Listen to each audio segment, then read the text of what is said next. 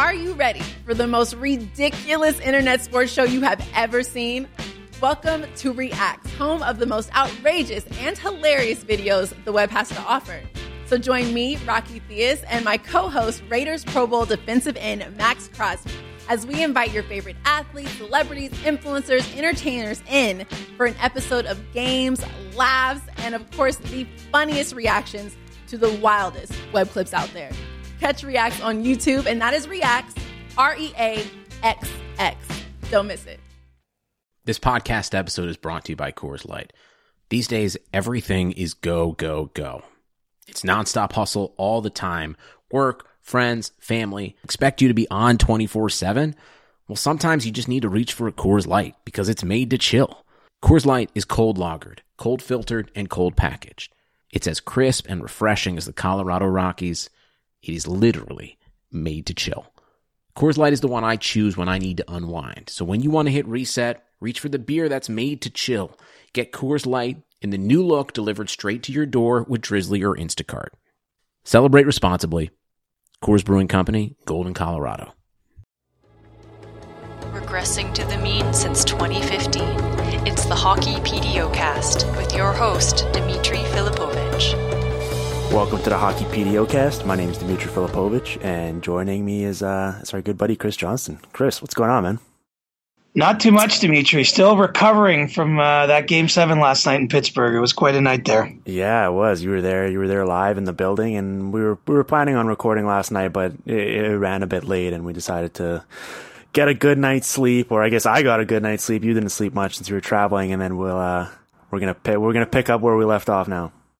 Yeah, the, the emotions are still pretty fresh, so I think uh, we can still do it justice. You, you never take into account when you have like an 8:15 start Eastern and then handshakes and interviews and trophy presentation it's it's a, it's a late night after those games it is yeah um yeah it was a it, that series really just featured everything and I guess when it goes a distance like that for 7 games it gives it an opportunity to but, but before we get into unpacking the series in its entirety uh, I wanted to quickly get into the uh, the Panthers Canucks trade from the other night that happened just because uh, you were the person that I, I think you is it fair to say you broke it like you were the first person that kind of at least dropped the hint that there was going to be a trade involving McCann going to Florida. I feel like. Uh, that's I actually honestly don't know. It was one of those chaotic nights uh, where when you're just scrambling for info, and I, am not sure if anyone else was mm. a bit ahead or behind it. You know, I don't know if it matters, but certainly I think I was I was on top of what was going on there anyway. Hey, there's no need to be that humble. Okay, you you, you, you can admit you're keeping score, Chris. It's okay. I, but in that case, I'm really, I really wasn't. I, I, was actually out to dinner in Pittsburgh with some colleagues and waiting for the, the, the, Western Conference Final Game Six, and and started to get wind of stuff, and then it was just chaos. So I, I like, I'm not even being honest in this case. I'm just not sure yeah. if someone else was ahead of me or not. Okay, well, for, well from the Panthers' perspective, uh, the trade obviously makes a lot of sense, and I, I, I think it's it's an objective opinion to say they really just kind of you know suckered them into this, and that part seems a bit obvious to me. But uh, I think that from the Canucks perspective, it's weird. I want you to I want you to explain what's going on with this team right now to me because it, I live in Vancouver, so people just assume that I have this sort of uh, insider's perspective on this, but I, I don't really. I don't affiliate myself with the team in any way. And just from the outside looking in, it, it seems like a team that should be rebuilding that's clearly not anywhere near being competitive, yet they keep going for these sort of quick fix patchwork moves and trading away a lot of picks in the meantime, which is very weird since Jim Benning is a is a scout at heart. Well, and it's it's not just trading away picks. I mean, they're, they're trading away prospects too, and and uh, you know, young players. A 19 year old forward, and I realize Erik Gudbranson isn't you know a graybeard at, at 24, but uh, I think it's because there isn't that full commitment to the rebuild that you see moves like this one. And, you know, on some level, I can understand Vancouver's thought process that they want to improve their defense, especially on the right side. And this isn't the kind of year in free agency where you can achieve that. So the trade market was going to be that route. But, uh, you know, to make the deal that they made is, is, you know, it's a bit of a head scratcher. You know, it's so it seems like it's one step forward and two steps back. You know, when you make a trade like this, and uh, you you really, for me, I, I, understand they have some some core members of this team that are veteran players, but uh, you know, at some point you got to get younger and maybe even get worse. And you know, there just isn't a commitment to a big plan here that I, that I can see. Yeah, and then obviously right after that, Benning does this interview where he justifies it by describing analytics as, as vitamins that aren't necessarily uh, vital to your to your everyday everyday plans, and then and then cites that the, the Boston Bruins won the Stanley Cup a, a, handful of years back without ever really using them. So, uh, no, it's uh, people are handling all of this stuff very well here in Vancouver. I was gonna say, I figured that that those comments would have caught your attention for sure, and yes. and you know, it, it it feels a bit like the wrong side of history. I mean, it's not.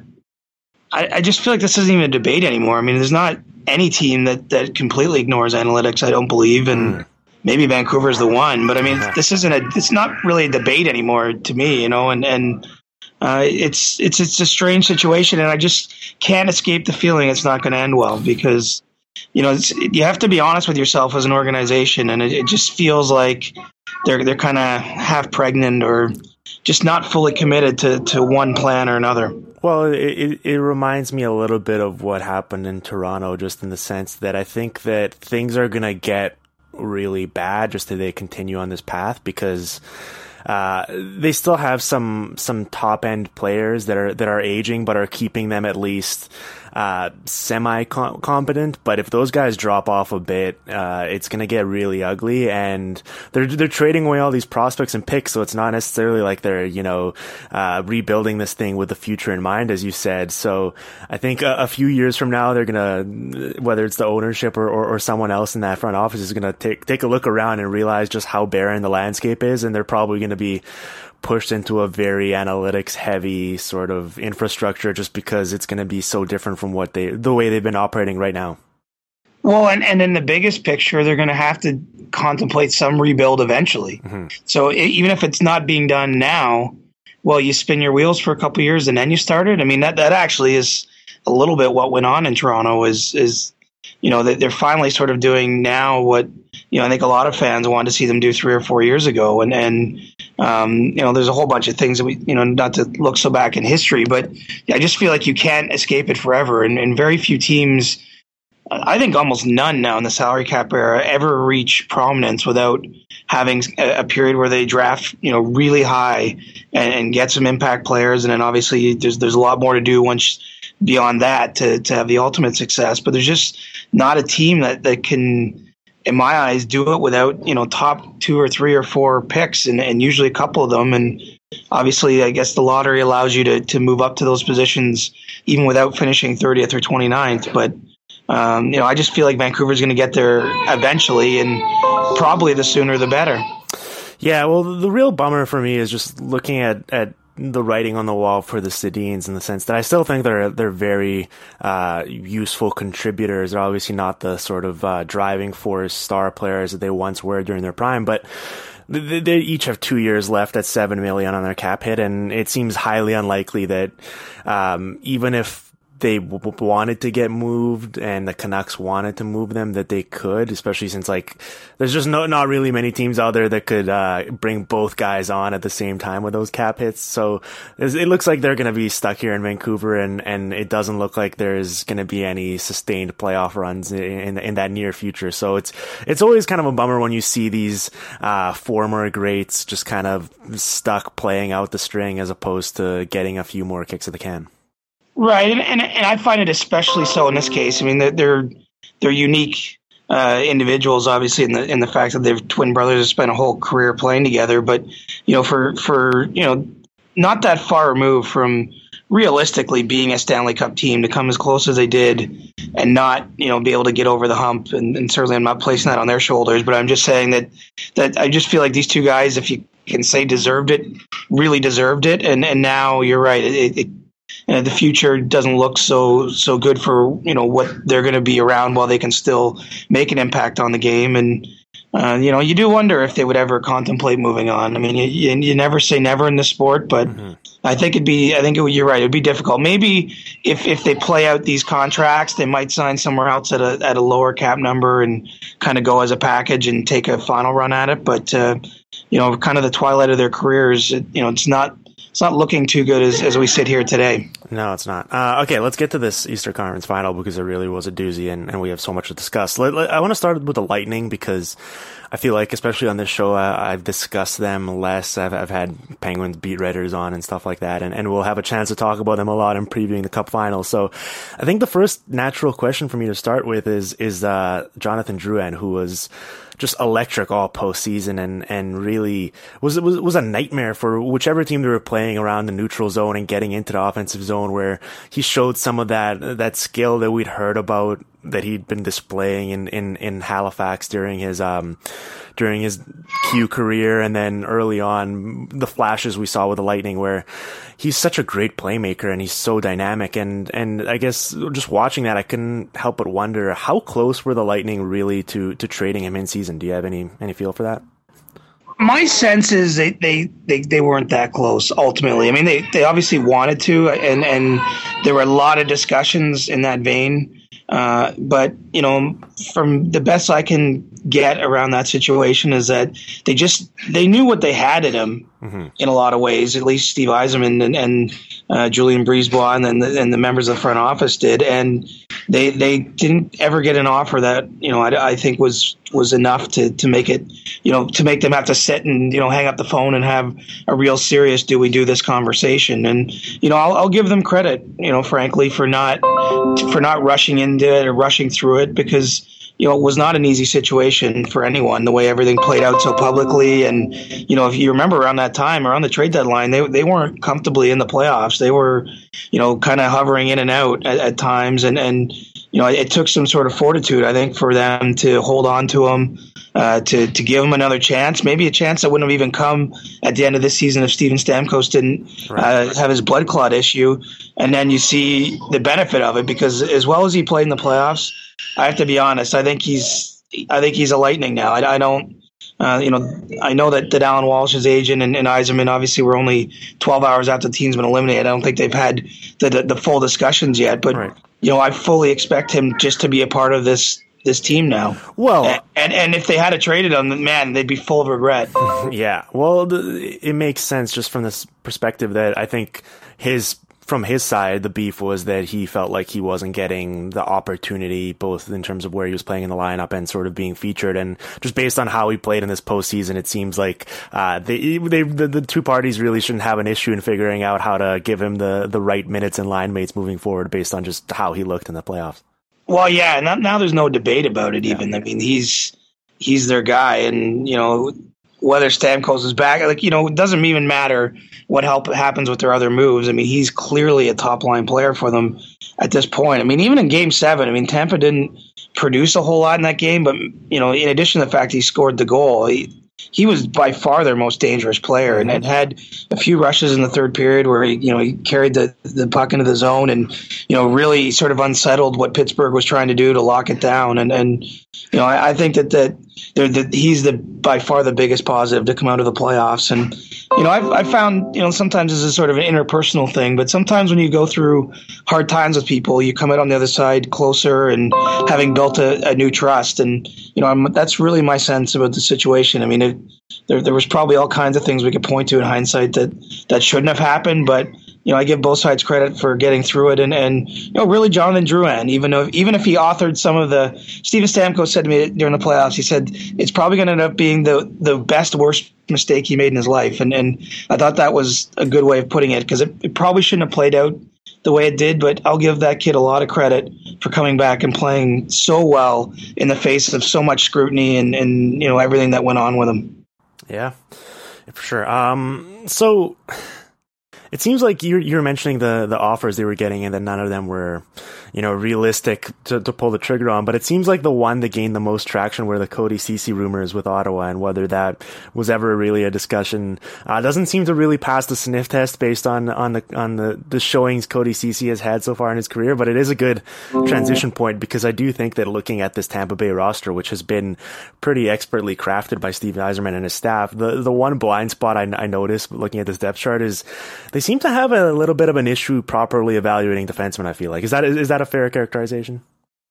I, I could see how, how, you would get there. I mean, that's one of the it's one of the weaknesses of the team, yeah. obviously, and and you know, I, I, think another team that that was at least in there to some degree was Anaheim on, on Jonathan Drouin. You know, I believe there was a number of discussions, and you know, possibly Sami Vatanen's name uh, being being part of that. You know, a player that, that's a restricted free agent this summer, and you know, with with Anaheim having a, a few different guys in that position, you know, there there could have been a fit, but just didn't. I don't think it got to the point where even on the Duck side they were sure they wanted to make that move at this point because you know that that's sort of my point. But I don't, I don't. Everyone knew Drouin was going to be something. I didn't. I'm not sure that even his biggest supporter thought he would be that impactful so quickly after yeah. going through all this and missing, you know, you know, a month of the season where he didn't play anywhere. And and um, you know, it, I think having seen what we see now, it, it, might have been a smart move for someone to pull the trigger. But yeah, to get back to the the Lightning, I, I, the blue line is definitely an area where they're they're going to have to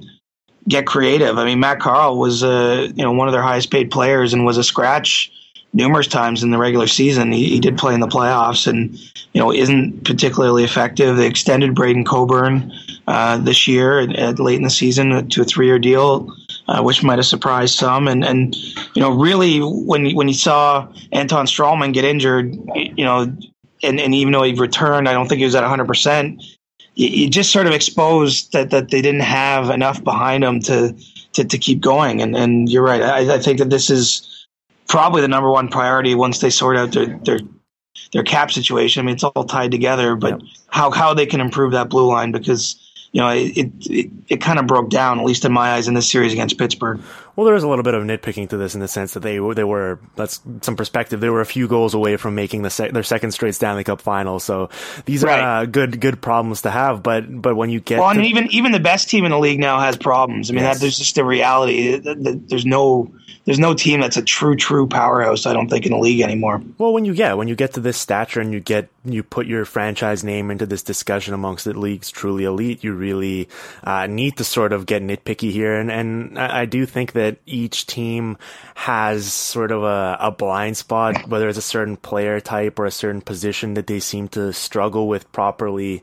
Kind of they, they, they have trends and characteristics they look for, and I think that it's pretty clear the Lightning seem to favor tall defensemen uh, based on some of the heights the these guys have, but it's just like you look and they have 13.8 million in a cap tied up to uh, Carle, Garrison, and Coburn next year, and I don't think any of those three guys are necessarily game changers for them. And then they were playing a guy like Andrej Sustr over Nikita Nesterov during during this Eastern Conference final, and I don't think Nesterov's necessarily the greatest player in the world, but I I, I do I'm very skeptical uh, that Andrej Sustr really does anything except for being tall, which I'm not sure really helps in hockey. I mean, he could grab some rebounds for either the Warriors or the or the Thunder in the in the basketball playoffs, but I don't know what he what he really brings to the Lightning. And then it took them forever to start playing Slater Koekkoek, who I actually like, and and they probably like based on the fact that they reached from in the draft a few years ago. But I don't know. It, it, it's it's tough to separate whether this is a a Steve Yzerman thing or someone else in that front office, or whether it's Jon Cooper's preferences because he also seems to like playing this seven man defense corps, which drives me nuts for whatever reason. So I don't know. It, it's it's tough to separate, you know, who's to blame here and what's really going on. But I do think that they should probably go back to the drawing board on um, on what they're looking for in their defensemen. Well, so what drives you nuts about the seven seven D man rotation? Because Jon I, I, absolutely loves it. I got to be honest with you. It's not uh it's not like a rational X's and O's thing or anything like that. It it it this is gonna this is gonna be like the nerdiest thing that I've ever said on the show. But when I'm when I'm tracking these games, it really just kind of messes up my spreadsheet, and I gotta gotta adjust for the seventh guy being in there. I'm so used to the, the six guys for each team, so it's uh it's a personal thing that just kind of uh, grinds my gears for for no. It, it's not Jon Cooper's fault at all by any means. Well, it's funny because you know the the way when I'm covering a game, I, I, keep certain notes, and I'm always trying to track which lines are seem to be matched or which D men, and and it complicates my note taking as well because it's it's not neat patterns. And part of me thinks that that's sort of the point. Yes. but part of me thinks that, that that's what Jon likes about it is because the other coach presumably is having some of the same frustrations just built into not knowing exactly what he's going to do with his, his lines that way. Yeah. But I mean, they were playing guys like, yeah, obviously very minimal uh, exposure, but like Luke Witkowski and, and Matt Taormina and, and Yeah, I think they could. Uh, listen, it's it's a great team, and they have so much talent all throughout the lineup. But I think that if they kind of recalibrate what they're looking for in defensemen, it could go a long way for them moving forward.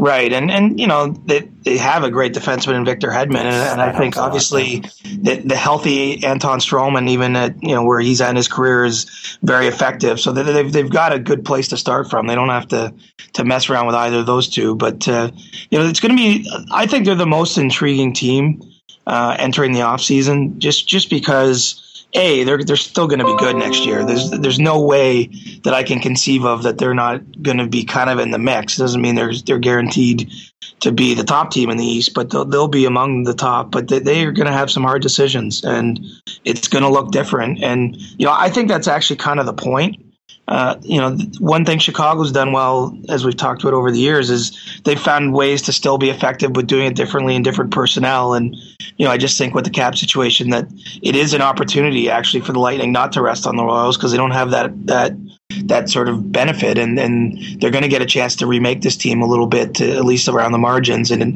it could make a big difference come, come next season. Yep, for sure. Um, hey, were you surprised to see Stamkos playing game seven? Um, not really. I, I, had a feeling it was coming, and mm. you know, the biggest thing is, is it was right in his window of recovery. Anyway, you know, I, I don't. Uh, you know, in the chaos of the post game and with the team losing, you know, I, I, never got a full explanation of the process they went through here in the last couple days to arrive at that. But you know, I, I had the sense he could have played maybe even a little sooner in this series, but was trying to err on the side of caution and, and you know, being sure. But um, you know, I, I, I, I can't say I was overly surprised just, just with how, how active he was in their skates, how, you know, where his fitness was at that, that he would give it a shot in that situation. And look, he had like a partial breakaway there that, that snuck through Matt Murray's arm and wide that, you know, you want you want him to have that shot. I mean, if you're the Lightning, that's that was you start him just to have that one opportunity because you know more often than not he, he might score there and, and change that game. Yeah, yeah. I, I just I was discussing this with you uh, uh privately, but I, I I've suffered with blood clots myself uh, in my personal life years ago, and I was just like I was very wary of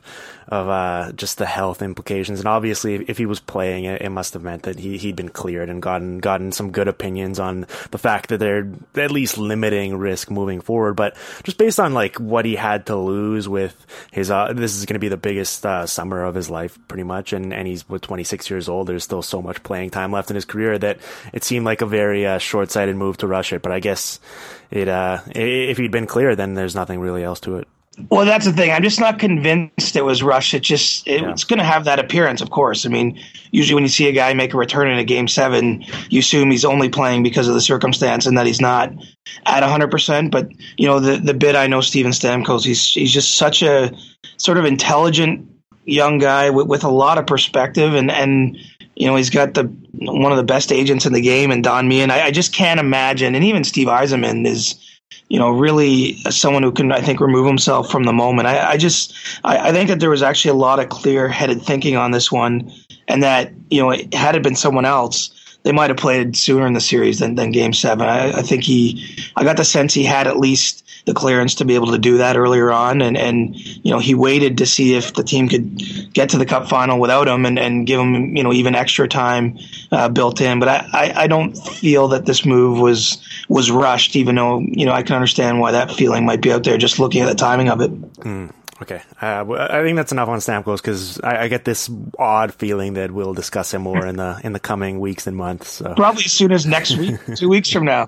Yeah. Um, all right. From the Penguin side, I think the the the key takeaway here is just how good they really looked all series. I mean, the the puck possession game is is it was a landslide. Really, it was uh, I'm looking at the numbers here, and Vasilevskiy faced 259 shots in seven games, which equates to roughly 37 a game, and he didn't even really play in the first what 13 or so minutes in game one. So it's it's remarkable how much they were just peppering him all series long, and they control 59% of the shots at five on five, and and and and really the expected goals for them were it looks like 18-10 in their favor, but it was actually 16-16. It was even at five on five, which is a testament to both uh, some of the questionable goaltending they got a little bit in, in certain parts of the series and just how remarkable Vasilevskiy was.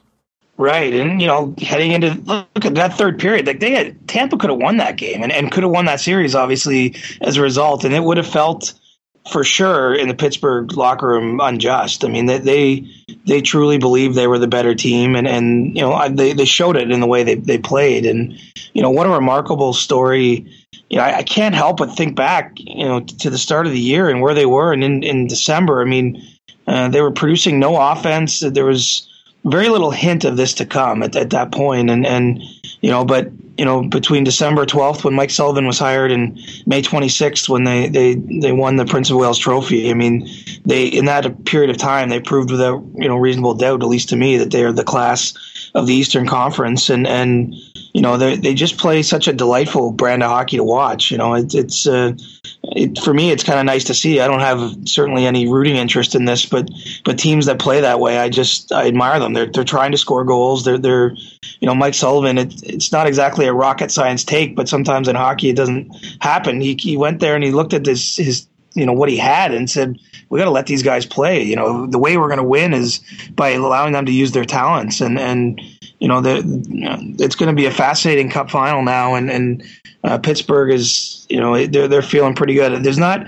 I've been around a lot of teams. That was an emotional, emotional locker room last night after the game. I mean, it was it was crazy. Actually, it was it was quite something. It was seven years of pent up frustration for the guys that have been around, and then you had a whole other subset of characters, the Phil Kessels and Carl Hagelin's and Nick Boninos and guys that have come in, and even some of the younger guys like Bryan Rust and Matt Murray who are experiencing for the first time. And you know they they believe they're going to win the Stanley Cup, and you know they certainly played well enough so far to, to show that they at least have a good shot at it.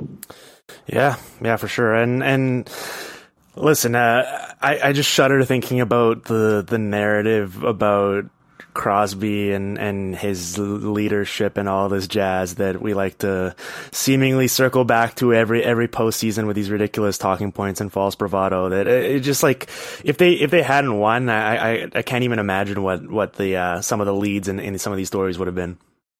This is this is a particularly sore point with me.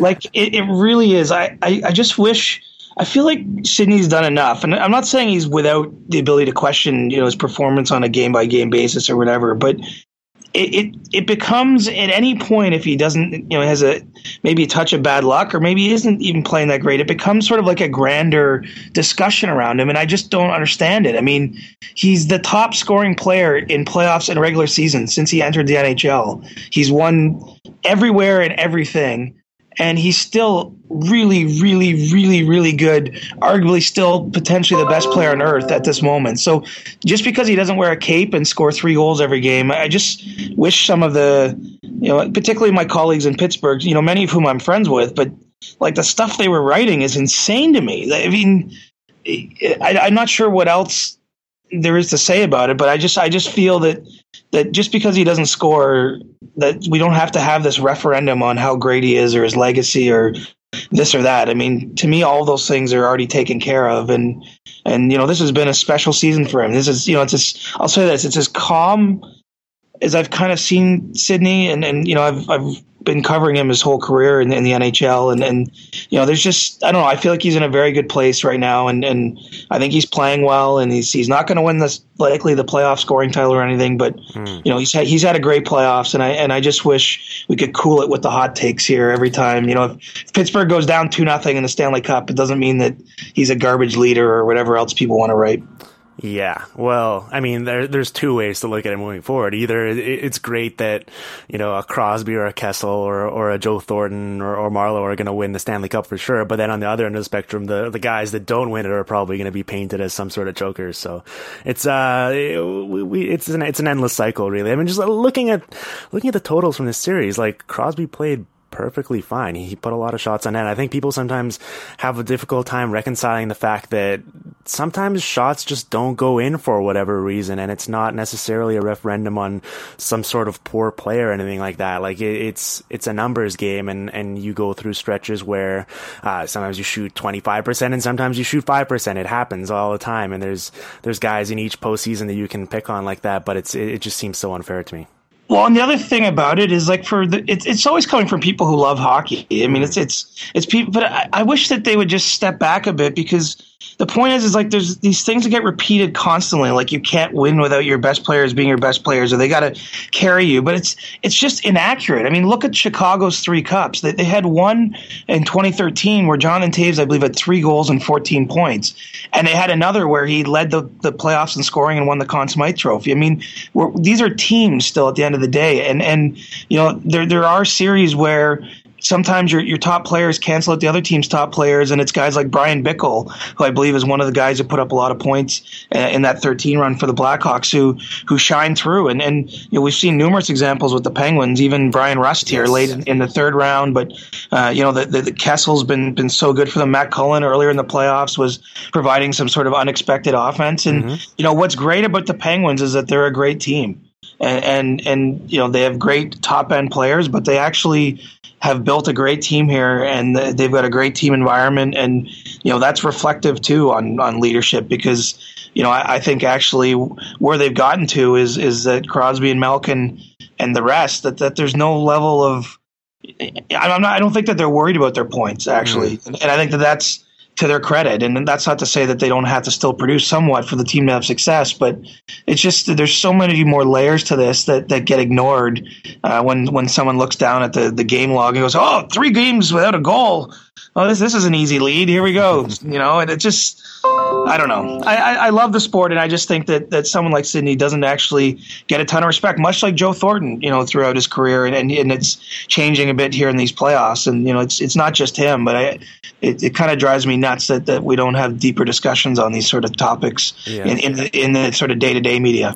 Yeah, and you know, you're right about this Penguins team. It is pretty cool, just based on the fact that Listen, early in this year, it still looked like their their depth was going to be a major issue, and, and they've gotten great contributions from a, a, few trades they've made, and, and from guys that started the year in the AHL that I had quite frankly never heard of before. So it, it, it's it's me too, and I'm right? and I'm yeah. and it's my job to know these guys. But well, I'd like I didn't know I didn't know Conor Sheary well, yeah. was until yeah. late in the season. Yeah. Yeah, and and and Kuhnhackl and Rust and all these guys that are are playing really well, and then and then you look at uh, like I, I watch Nick Bonino here in Vancouver. I would never have thought that, that he'd have this sort of an impact. And, and, and they got Carl Hagelin mid season, and and it's uh, it's all these guys that have come together, and it's such a it's a storyline that we've discussed many times, but it, it is remarkable, and it's worth just talking about again how different this team is from the ones a year pa- years past, both from the speed perspective and from the uh, not needing to necessarily be overly reliant on just those two guys up front. Right. You know, they, they basically just have all the same stars and everything else is different around them, more or less. And, and, uh, you know, it's, it's a testament. I mean, I think that there's a level, even Jim Rutherford said, there's a level of luck involved. I mean, you make these moves, you know, with certain ideals in mind, but it doesn't always come together quite the way it has for, for Pittsburgh. But, uh, it's been impressive. I mean, as we look ahead now, I'm I'm curious to see how it's going to turn out for them on their blue line. I think that that Trevor Daley injury, uh, you know, is going to be difficult to patch up over a long period. They obviously won a couple games uh, over Tampa to, to survive the Eastern Conference Final, but uh, you know, Brian Dumoulin actually filled in pretty good. I thought he looked pretty good in the, in the last couple games, mm-hmm.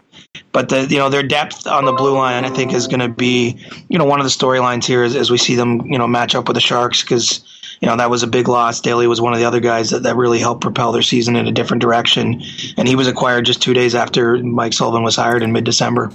Yeah, no, the, the the blue line behind Letang is is very suspect at best, and and I, I imagine that he's going to be playing. You're going to see those those minute totals into into the 30s, regardless of whether the game goes to overtime or not. Yeah, he's the he's in the Duncan Keith role now. Uh, yeah. Just just try and just tape them together and hope he hope he can carry on his back. Mm-hmm. Uh, and you know, one final thing, I, I, think we'd be remiss if we didn't point out uh, Evgeny Malkin's uh, guarantee after Game Five that they'd come back to Pittsburgh and and, and, and, and win this series. I think that was uh, pretty cool that it actually played out that way. Although we've we've seen a lot of guys over the years say that, and then if it doesn't come true, no one ever really winds up discussing it again. It's true, but this is what I'll say about that one, and because I saw some of my colleagues sort of, it's easy to dismiss it, but Evgeny Malkin, I, I, was there. They, they did this availability right at this this airport hangar in suburban Pittsburgh, like literally right before they got on their charter flight. And he, no one was fishing at all. The, the line of questioning was not even like, "Do you believe you can get back to Pittsburgh?" or something. No one was fishing at all, and he kept throwing out all these guarantees. He said, "My line's going to score next game. You know, we're going to get it back to Pittsburgh." Like it, it, there was a tone there, and you know, some of it. You know, he, his his English is, is good, but he, you know he's still some of it could be mm-hmm. lost somewhat. No, in I think I think he knows exactly what he's doing. But what I mean is, there was a defiance to the way he was talking, and and it's not going to go down like the Messier guarantee, most likely, or anything like that. But it, it was a guarantee, and it, and it was a statement about where the Penguins' mindset was at getting on that plane. Because remember, they they lost Game Five in disheartening fashion, blowing mm-hmm. the lead on home ice and then losing quick into overtime on that goal that went off Tyler Johnson's backside, and and you know it it didn't feel good in that moment, obviously, to blow a game like that and to have to head down to Tampa and you know with no room for error. And and I'll give Evgeny Malkin credit that he came out and said that. And you're right, it, it would have just fallen by the wayside, but you know, there's some room in the playoffs for narratives when they're when they're this sort of thing, and and you know, I think that that was that was pretty neat. And if the Penguins go on and win the cup, I know at least there'll be a segment of their fan base that remembers that as one of the moments of the playoffs that that you know was that kind of told them that everything was going to be okay for their team. Yeah, no, uh, Evgeny Malkin is a total badass, and, and I, I love him. If he were on pretty much any other team, I feel like we'd we'd be giving him so much more love and, and, and so much more attention. Like, just it, it makes sense that Crosby soaks up most of the headlines and most of the discussion, but uh, just everything about him, from from his on ice abilities to his character, is just. I, I think he might be one of my favorite players in the league. Well, and, he, and he's very popular in the Penguins dressing room too. And, and you know, I, the one thing, the other part of it too is is the next day we're down in Tampa, and a whole bunch of his teammates were like, "Yeah, I love that he said that." Like, you know, it, it, you got to talk about something during the playoffs. I saw, you know, some of Ken Hitchcock's comments during the Western Conference Final, but you know, it's it's a great time of year, but it's it's kind of a monotonous grind at times when you're on the on the ground floor of it, and there's lots of off days, and the questions kind of go back to the same thing. And uh, I'll, I'll I'll even give them props from the the media standpoint. They gave us something else to talk about, and and you know, we, we got to have fun with it too. It's still just sports at the end of the day. Yeah. Um, hey, before we get you out of here, do you have uh, have you thought about the Cup final yet? And do you have a, a pick you'd like to go on the record with? Not yet. Not I, I, and, and it's not even taken the fifth. It's just I haven't put enough thought into it, and I don't want to throw something out. And you know, I'm inclined to say Pittsburgh, but I have to remove myself from potential Stockholm syndrome after covering them for, for three rounds here and really liking what they're doing, and, and look a little closer at the Sharks. And you know, obviously, I've been watching their games, but but you know, kind of see how I think the matchups will play out before I, I make a pick. But it does seem to me on the surface that it's going to be another long series, six or seven games, and and you know, I just hope it's fun. I, I really enjoyed that Eastern Conference Final. I thought I thought it was compelling and and a lot of good hockey played, and and it was just a lot of fun. You know, it, there, not every series has that kind of spirit to it, and and uh, I'll share a quick anecdote if I can. I just thought of, but so last night after the game, I, I walk in the, the Penguins room and Phil Kessel's over in the corner, and, and he's just talking to one radio uh, person, and I just walked up, and he was sort of mid monotonous answer, and and he, he looked up at me, and I'm not sure if I can swear on this, so I'll, go for it. he just looked up to me. He goes, "Fuck!" like like it's it's because I think he saw me, and, and obviously I covered him in Toronto, and it was just such an awesome moment. Like i because he realized that I realized like how did he get here you know and and there, there was just that kind of energy around the series and and i have to think with the sharks with the weight that they've been through there's going to be that same feeling like there's so many guys here that that know it's probably their one shot at it. I mean, we never know. I, I don't think a lot of people had the Sharks picked to get this far, Yep. um, and so maybe they could do it again if, if it doesn't work out for them this spring. But you know, I, I love that about the playoffs. It, it's it's cool seeing these guys grind away for years and finally get to their moment where they can can lift that trophy and cry on national TV. So uh, it's going to be a fun series. That much I'm, I'm pretty assured of. Yeah, no, it's a it's a really cathartic moment every year. So I'm, I'm looking forward to it, man. It's uh it's going to be a fun series. We're blessed with a lot of stories, and I think the play is going to be incredibly high level. And and people speaking of of a high level, uh, people can follow your work at at sportsnet.ca and follow you on Twitter at reporter Chris, where you'll be uh you'll be covering the series from start to finish. I'm sure. I am, and uh, you're very kind with your praise there. It's uh, it's week six for me on the road too, much like the players. So it uh, this is where you got to dig deep. But you know, I really it, the Cup final is special. You know, it's it's just cool seeing guys live out their dreams, and they all get emotional and sentimental as it gets closer to being handed out. Yeah, well, I'm looking forward to it, man. Let's get you back on uh, sometime next week to, to break it down when the action actually starts. Hopefully, from an arena with pucks bouncing in the background, rather than my nephew crying. If anyone can hear him in the background. Excellent. So. All right, man. Uh, enjoy your few days off here, and uh, and we'll talk soon. Thanks, Dimitri. The Hockey PDOcast with Dimitri Filipovic. Follow on Twitter at Dim Filipovic and on SoundCloud at soundcloud.com slash hockeypdocast.